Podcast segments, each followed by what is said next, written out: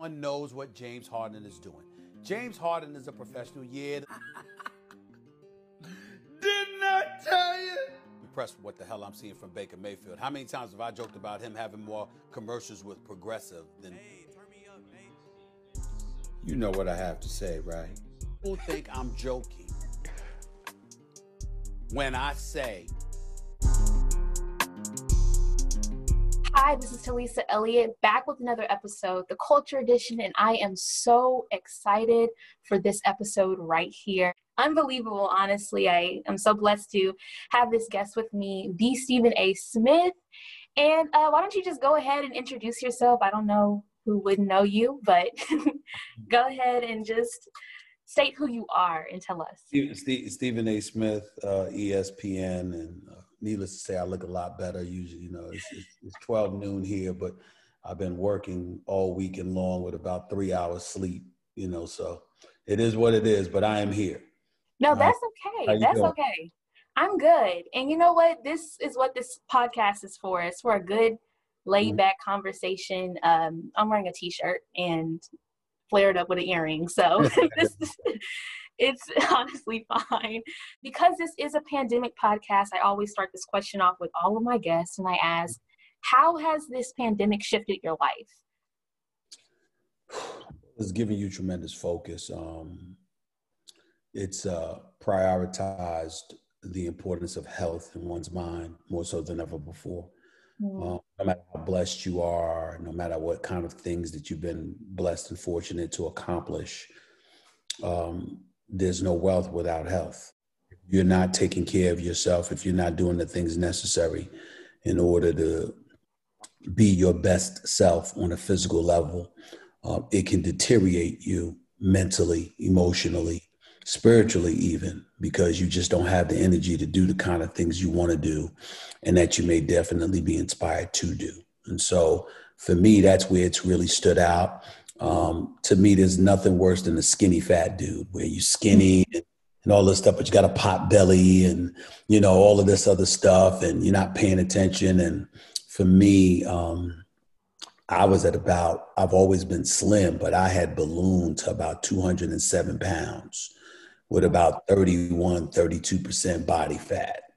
Um, I never paid attention to those things. Next thing you know, I did. And so as a result, I'm now like 191. I'm down to 21% body fat and counting. We see you. You just a little throw that in there.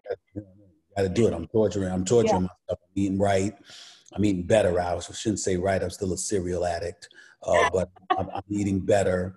I'm certainly exercising a lot more and improving my health. And I think that, you know, as a result, I feel better, I feel stronger, and I feel more vibrant about going about the business of doing my job every single day. And right. that's very, very important to me because I'm a dad, I'm a brother, I'm an uncle, um, I'm a lot of different things, but you know, I'm also an employee for ESPN. I'm on the air and I reach millions upon millions of people a week. And when I lock in, I lock yeah. in. And I'm about being focused and I'm about producing. I'm not about losing at all. Right. In order to do that, um, the better my health is, the better chance I'm going to have of succeeding. Yeah, I think you kind of wrapped it up perfectly in your own perspective. Uh, something that I talk about on this podcast a lot is this faith aspect or this faith and this encouraging factor that we have to continue to have mm-hmm. you know especially with this um, pandemic it has been extremely hard i don't know about anybody else but i know a lot of students watch this and being a student and trying to do it online and trying to do a ton of different things and especially when i wear a lot of different hats it's um it's taxing mentally physically and everything um and you mentioned your your spot in espn and so media even though the the world has pretty much been shut down the media hasn't stopped. Uh, media has continued to go on media has continued to portray what needs to be portrayed and you have you do first take uh, a series that you actively commentate on, and I um, I am a big fan. I love seeing you go back and forth with Max Kellerman. I love seeing you uh, just give an honest and clear perspective on every single take. Um, so, what do you have to say to those that um, combat those brutal and crucial things that they think you say or you know they oppose what you say what do you say to those naysayers nothing i don't care you know it's important to understand you know you have to understand my background mm-hmm. um, i come from a place where my journalistic background, starting off in the newspaper industry, doing multiple internships before getting a job as a high school writer at the New York Daily News in 1993, uh, mm-hmm. before going from there to the Philadelphia Inquirer in 1994, getting promoted, right? I think it was seven to nine times that I was promoted at the uh, Philadelphia Inquirer. In 2003, I ultimately became a general sports columnist.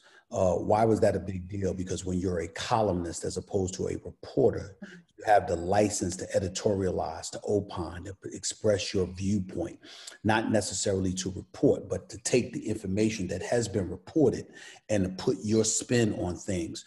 Why is that so significant Talisa? Is because at the time in 2003, when I was named the general sports columnist for the Philadelphia Inquirer, I was only the 21st African American in the history of this country to be wow. named a general sports columnist. 20 people preceded me. There are thousands upon thousands upon thousands of columnists that have existed in the newspaper industry. Right. Only 20 were Black as of 2003 in American history. Yeah. People forget that. And so when you look at me and you see me on first take, it's the equivalent when people are critical or insulting or whatever. It's the equivalent of the person saying, I'd smoke you, uh, let me debate against you, I'll go against you. And I always give them the same response You're probably right. You might. But I'll tell you what, put in the 20 years that I put in before I got to that platform and then come talk to me. Because what people forget, everybody wants to focus on what they they can do and what they want to do and what they want to ignore is the process that you have to go through to get to that point. When I was a teenager, I thought I could be the next Howard Cosell. Mm-hmm. But guess what? I was required to graduate from high school first and yeah. then college and have a journalistic background. You didn't just get to walk through the door and do these things. You had to show that you were willing to put forth your due diligence and go through that minefield, that terrain. And when you talk about having a message that you want to send to young people out there, if I have a problem with young folks, it's one thing and one thing only, as is the case when all of us were young. We want to leapfrog and bypass the process. And you don't get to do that. As a child, you know, your father is a brother of mine. Here's the deal there's going to come a point in time where you get to follow your own rules. You get to come home when you want. You get to go out when you want. You get to pay your own bills. You get to live your life. But while you're under his roof, you're going to follow his I'm rules. Follow his rules. His rules. Yeah. And what I'm saying is that's the same principle that goes with corporate America. We've got too many people that want to bypass the rules and want to bypass the process. And the reason why I'm so vehement and so demonstrative in my beliefs, my feelings, and my opinion is I know that I paid the price to earn the right to express those things. I didn't just come out and say, okay, this is how I feel. This is what I want to do. This is what I believe. Hell with all of y'all. No, I was a journalist first on the high school level, the collegiate level, the professional level. Then I was a lead columnist for the NBA. Then I was a general sports columnist. And then I hosted a radio show and I hosted a television show spanning a quarter century.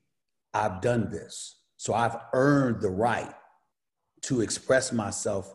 And if people want to disagree, they can do that all they want to. Just know that you get to do it from your platform. This platform's mine.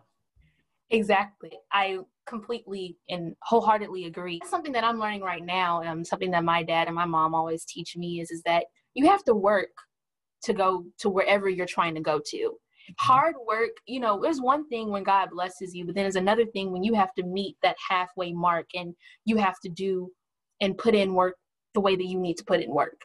Um, mm-hmm. And so I love that you said that you have a right to those feelings and emotions because you do and I, I love seeing just how you go this hard in on whatever you have to say. And so that goes into some com, comes into this other question about athletes and media, how athletes um, can't necessarily take the same risk of showing all of their emotions. And for example, with like LeBron James when he came out and um, I can't believe uh, what was the Fox News woman who said Laura. something? Yes, Laura Ingraham. Yes, she came out and she was like, "Oh, he basically the shut up and dribble tactic that a lot of media anchors or white media anchors use on black athletes." This is in referring to the NBA bubble. They boycotted the game or they would all hook hands and or hook arms and things of that nature. So what do you have to say about that and how they're using their platform and even to media anchors and news reporters that are telling people or not telling people athletes to shut up and dribble? Well, first of all, it's a couple of things. Um, number one, she was wrong, flagrantly, mm-hmm. um, but not for the reasons people think. Um, she was wrong because she was trying to a treat LeBron like he was ill-informed, and he was not. Mm-hmm. B, she was wrong because you basically wanted him to stay in his place. Well, who are you to define his place? Right. C, she was wrong because it was hypocritical on so many levels, on so many occasions. Folks in our society will say, To whom much is given, much is required. Mm-hmm. And when you are blessed with opportunities that ultimately transcend the wealth and things of that nature, you owe society something. So they'll say, be a role model, blah, blah, blah. Okay. Well, in our eyes, that's what he was doing. So if he had said what Laura Ingraham believed, right, she said that to him. She would have played that clip of him and said, see, even he gets it. She would have applauded him for saying it. But because he disagreed, is why she said that. And that's where America comes in. Mm-hmm. Because in this nation, where you do have freedom of speech, okay, we have to understand something. You also have the freedom to disagree. And if you disagree with somebody, then say you disagree with them and here's why, as opposed to telling them to stay in their place. Now, where I would have agreed with her is if she said, you don't know what you're talking about. Here are the facts. And the facts clearly proved that he was wrong and she was right. I would not have agreed with her saying shut up and dribble, but I would have agreed with her undressing him with facts to highlight and illuminate that he was wrong, if indeed he was. But he wasn't. And because he wasn't, and because your feelings may be a bit different than his, you went to your default position to tell him to stay in his place, as opposed to particular, specifically just articulating where he was wrong and why. See, for me, I don't talk about people staying in their place. I tell them where they're wrong. Here's where you're wrong. Here's where you don't know what you're talking about. Here's where you are patently false. Boom. And I leave it at that. But everybody has their style. And then you also have to take into account the society that we're living in.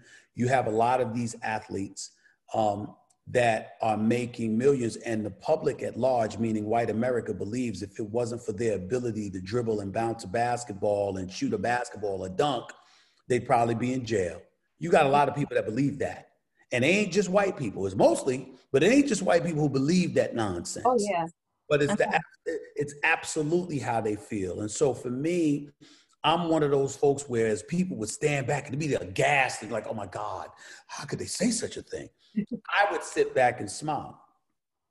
Thank you for letting me know how you really feel about me. Mm. I appreciate that. Because a lot of times we get so upset at people showcasing themselves. Mm. You know what? I lean on the late, great Maya Angelou, late, great poet. When people show you who they are, believe them. Believe them. And then take it a step further. Now you know. So it's illuminated in your mind's eye exactly who they are, and you know how to act accordingly. And I think that's what this is all about. And I think that's how we should take it. Wow. I mean, that kind of turned my head sideways. I mean, I could un- completely understand what you were talking about, but at the same time, I never really looked at it that way because sometimes when we're given media, when we're like scrolling through Instagram or scrolling through Twitter or something and someone gives a tweet and they're disagreeing with the majority of people that agree with me, then I'm like, what the world? What is this? I'll tell you, you know? something. I'll tell you something on a personal level that happened to me many years ago. And so my sister had a man in her life. This is over 20 years ago. I didn't like him at all. But he smiled in my family's face. He smiled in my face. Um, he said all the right things and all of this stuff. And then one day, he was going off. And he talked about how he never liked me, he never liked my family, he just pretended to and make us sick, blah, blah, blah, blah, blah. He was drinking a little bit, but he wasn't drunk. Mm-hmm. My sister screamed at him to stop. And I said, No, let him talk. Mm-hmm. This is what we've been waiting for. Chill. And he talked and talked and talked. And it's been at least 22 years. He still tries to apologize because he was from the neighborhood. And I still walk right by him like he means absolutely nothing to me because he doesn't. Because you let me know how you feel. If I had shut him up, if I had argued with him, if I had interrupted his diatribe, mm. I would not have known. But because I let him speak, yeah, I know everything I need to know. And I've never looked back. And he's been out of our life for over those 22 years, even though he's still from the neighborhood. And we don't talk to him because he revealed himself. That's what you do with people. Let them talk. Let them talk. Let them finish. Let them let you know exactly how they feel. You got to draw things into the light. That's what I try to do. Wow. Uh, giving the unfiltered truth right here. And I think some people can take what you say or even how you approach certain certain topics, you know, out of perspective. But right here kind of makes it a full circle on how you're approaching these topics and take it, it out of perspective because they want to. They take it out yeah. of perspective. If you there's in our society you have a lot of people that literally it, it ain't it's not about what's being said. It's about who's saying it. Mistake about it. When they look at me they're saying this black dude right here who the hell does he think he is? Running his mouth like that, talking as loud as he talked. Not that, not they, they, I always talk loud, right? I'm never, I'm never quiet. So they say, even though I'm quiet and mellow all the time. But of course, I can be loud too. But they say all of these things about me, and you know how I view it, Talisa? They want to ignore my resume. They want to ignore the 20 plus years of journalism. They want to ignore right. my plus years as an elite beat writer in the newspaper business. They want to ignore the, the amount of stories that I broke when there was no Twitter and there was no Facebook and there was no Instagram. And you had to go out there and actually report. Okay. And the athletes communicated with you because they didn't have these social media outlets that would give them a false sense of belief that they get to ignore you and stuff like that. No, I was doing this when it was old school style when you didn't have the advent of technology really invading our lives and what have you. And so when I look at it from that perspective, you want to talk to me and you want to call me a loud mouth, you want to talk about my opinions, it's because you want to distract from my resume. Because when people try to talk, I'm sitting there, okay, then put my resume against up, uh, up against these people that you talk about. Have they hosted a nationally syndicated show? Have they hosted a television show? Have they been number one in the morning for seven plus years and counting? What have they done? Did they have the success as a newspaper person? Did they break these number of stories? Did they get promoted nine times in their career? What did they do? All of these things that they they never bring that up when it comes to people that they don't like. And that's our problem. Even if I don't like you, I will never ignore your resume. I will never ignore your credentials. I will always point to that's how you be the bigger person. You make sure that the standards that you have are consistent across the board and applicable to everyone. You don't just reserve them for people that you like and ignore them for people that you don't. Those yeah. who are critical tend to do that. And that's why they are where they are. And I am where I am. First of all, two things before we move on. Number one, that that right there was extremely powerful you saying that it's not necessarily what they're saying it's who's saying it I think that applies to a lot of a lot of media personalities or, or reporters. It's not necessarily because I've been in conversations with people where they'll literally just be talking about nothing. But because they don't look like me, it's fine that it's coming out of their mouth because, you know, it's just little old him, it's little old him being him. But as soon as I say it, or I say something a little different that makes more sense and it hits right on the nose, uh oh, what, Talisa, what are you saying? What does that even mean? It doesn't make any sense. And um, you kind of miss the fact that I have a hold on the entirety of this conversation. You miss that I understand what's happening. And number two, um, I think this clears up a lot of, like I said, misconceptions that people may have about your rhetoric. And I think um, the biggest thing about it is is that people think that right now you're you know you're giving us your whole list your resume and people will think oh he's just bragging or things of that nature. And i think he's he's giving us he's giving us the real. Like you're i didn't know these things about you and i don't think a, a well most people my age or people that watch you wouldn't know these things but following your resume and giving us that backdrop it matters. It matters in how you approach everything well, you so, remember, this, again i reiterate I have a journalistic background. Right. I've been a journalist for over 25 years. I'm not officially that anymore per se. I'm more of a personality. I'm more of a commentator and a pundit. Uh, but that's because I graduated from that journalism role that I was playing. But mm-hmm. the most important thing is to understand that that foundation believes you. As a journalist, you are not supposed to care about how people feel about you. You're supposed to care about your credibility, you're supposed to care about your professionalism. Mm-hmm. Those are the kind of things that are supposed to matter. And as a human being, whether or not you're fair, because you don't want to be unfair. You don't want to be unfair. You don't want to per- get personal. You don't want to do those kind of things. You want, whether it's your soliloquy, diatribes, whatever the case may be, you want it to be based on facts that are presented to you not on any kind of personal animus you may have. But once those things are addressed, you're not supposed to give a damn about what people feel about you. If you're covered, I grew up, there were guys, I used, I, listen, I have a sports background.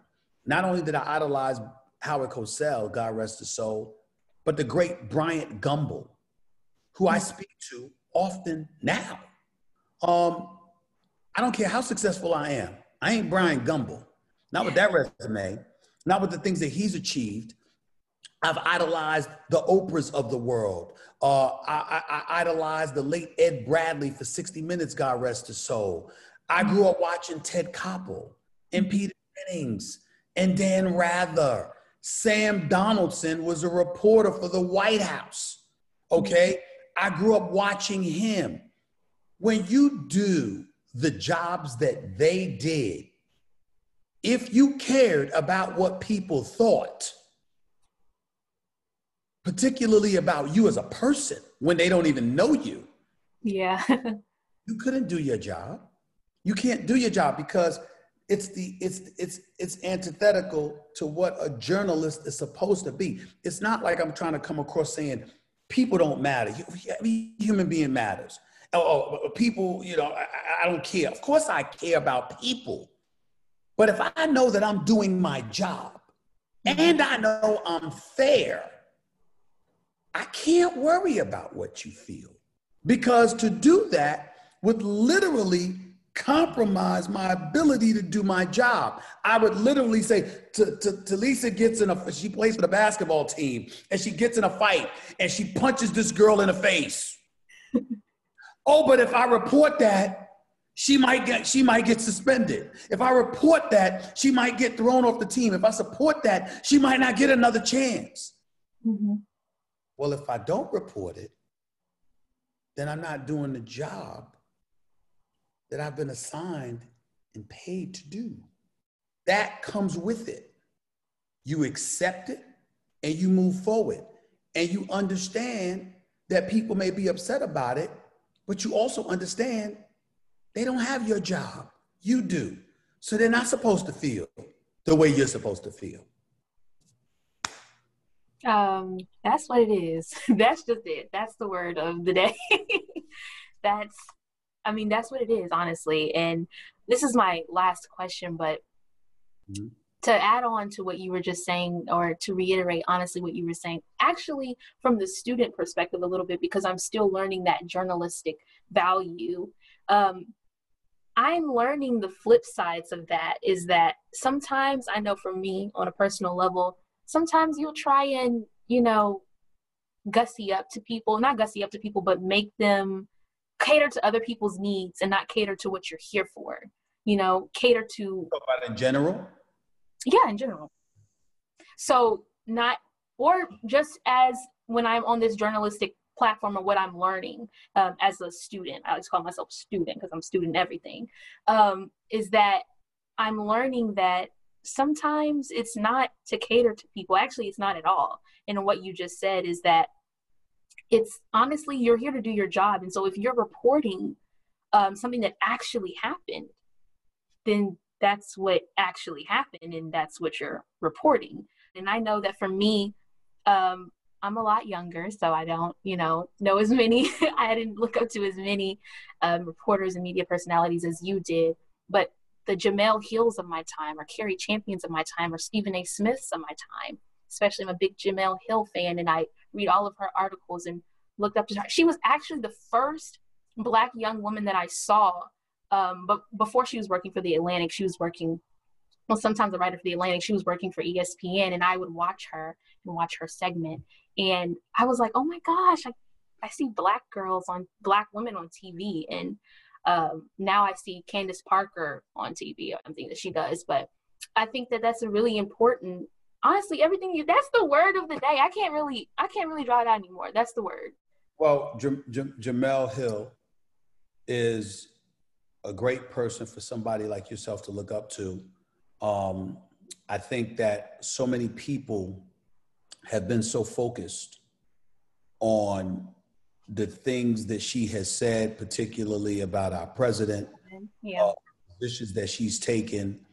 If there is one thing that I think has hurt her, is that she has an exceptional resume as a journalist and a professional. And even though she's doing just fine, people have forgotten all the things that she's done to earn the right to be in the position that she's in.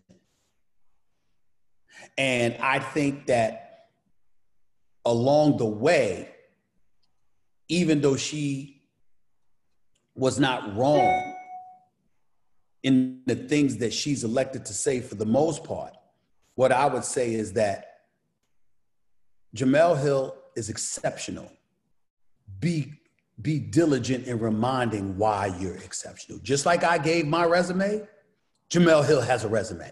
Yeah. They all talk about folks talk about her comments about the president, her comments about Jerry Jones or whatever. Mm-hmm.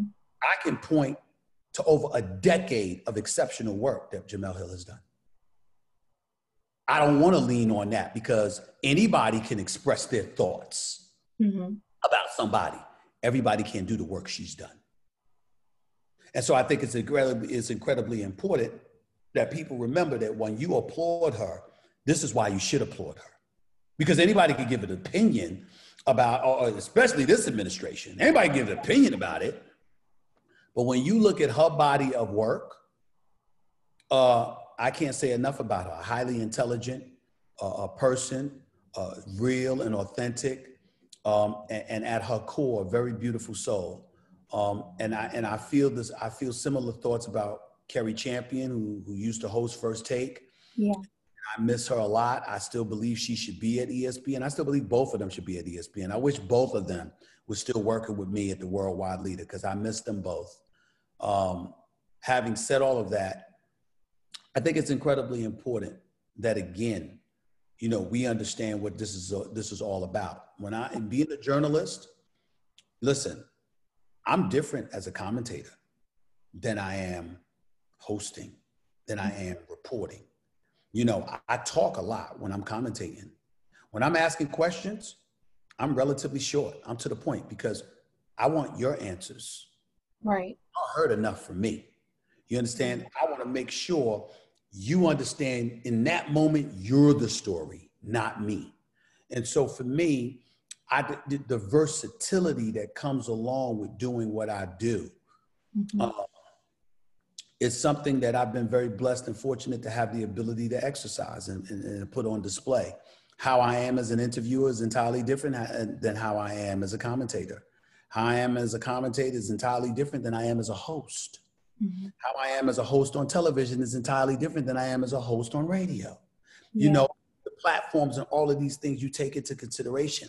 But at the end of the day, what does it say? It says that I'm a professional, I'm a pro at this. This is what I do. And you have a lot of folks that resent that because they can't do it. You have a lot of folks who resent it because they ain't in the position to do it. And you have to understand that what I'm saying about me is applicable to anyone that is successful. When you are successful, there's always someone who questions your success, always someone who doesn't believe you deserve it, always someone who's envious of it, always someone who wants to take you down, right. always someone who feels the need to take it upon themselves to humble you mm-hmm. and to press your momentum. Because as you ascend, you're going to leave people behind. Yeah. Because they're not ascending with you. So their default position is to grab your ankles and to hold you back from ascending. Yeah. So you can maintain, you can be on the same level as them. Right. And you got to see the difference between the two. This is why parents, uh, loved ones, mentors, cheerleaders, all of these people are incredibly important because those are people who have interest at heart and want things for you that you want for yourself because their objective is your happiness. But that circle is very, very small. Very, very small. You have to always remember that and operate accordingly. And that's what I do.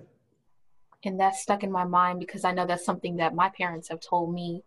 My mom on several occasions is like your your circle is not going to be the biggest and i think that as people we are you know sometimes we can be extremely you know prideful wanting people to know our successes and know who we've been talking to or know you know how it's going down or oh you're going to see me doing this and it's yeah. just but excuse me for interrupting no you could i want you to understand this when it comes to me mm-hmm. for example to me in my mind, I didn't highlight my successes. I highlighted my resume. There's a difference. Here's the difference. When you're talking about your successes, when you're talking about what you've done, you're basically saying, hey, look at what I've done. Mm-hmm. When you're saying, this is my resume, what you're saying is, excuse me, this was the criteria I met them and exceeded them. Uh oh. This is what I've done. If it were anybody else, you would point to their resume. Therefore, you don't get to ignore mine. Mm. That's what you're saying. Because, see, it's incredibly, incredibly important that you understand the difference because the resume is about facts coupled with humility. Mm. When you're talking about what you do, it could be interpreted as being subjective and devoid of humility. Mm-hmm. So it's always about the resume, the resume, the resume. And here's another reason why the resume is important because the resume is usually what is utilized to hold us back. This is what other people did before you. This is what they accomplished. This is what they produced. Mm-hmm. And that's our standard. But then you meet the standard and somebody still wants to hold you back. That's when you're able to say, Excuse me, here's my resume. You said, meaning society, you mm-hmm. said, this is what's required. It all matters. And it's incredibly important. And what you're in pursuit of, what every youngster out there is in pursuit of, is to be placed, is to be placed in a position where they can produce a resume where you can actually do things. You understand? It's like, I don't know Talisa. I do know this much. You have a mm-hmm. very, very, very special dad. Yeah. Because he's confident that what he instilled in you, along with your wonderful mama, is something that you're going to put on display. So he wants to give you the opportunity to produce a resume. Yeah. resume can speak for you. That's what it's all about. But people will try to stop you. They yeah. will your way. And guess what you do? You mow right over them. Yep. mow right over them. Right, that don't, don't stab them in the back. You don't do anything. You just mow right over them. Because anytime you're in pursuit of success, there's going to be somebody there to try to stop you. That's why when God created the heaven and earth, he still created the devil too. Somebody's always going to be there to try and stop you. And guess what? You should smile about it. Because yeah. if, they weren't there, the road would be easy. And anything yeah. heaven is never easy. Yeah. This is really good. Uh, I was going to ask another question, but honestly, I loved that more. and I'm thankful for interrupting me for that honestly mentoring moment because my dad is honestly incredible. I love how he finds confidence in me because he believes that in himself right? So he he always speaks about resume and he's one of the wisest people that i know especially my mom and my peers around me that are supporting me or that my team they're always telling me about resume resume resume. But you putting it into perspective about resume versus successes it really just turns it all around and that that's really good thank you for all that you have said and i hope that the audience got something out of this because i was mesmerized by what you were saying. Um, everything that you said is it's incredible. Mm-hmm. it's totally put into perspective and it was the unfiltered truth. It was raw. So thank you for having me. Um, i really appreciate it and all the best to you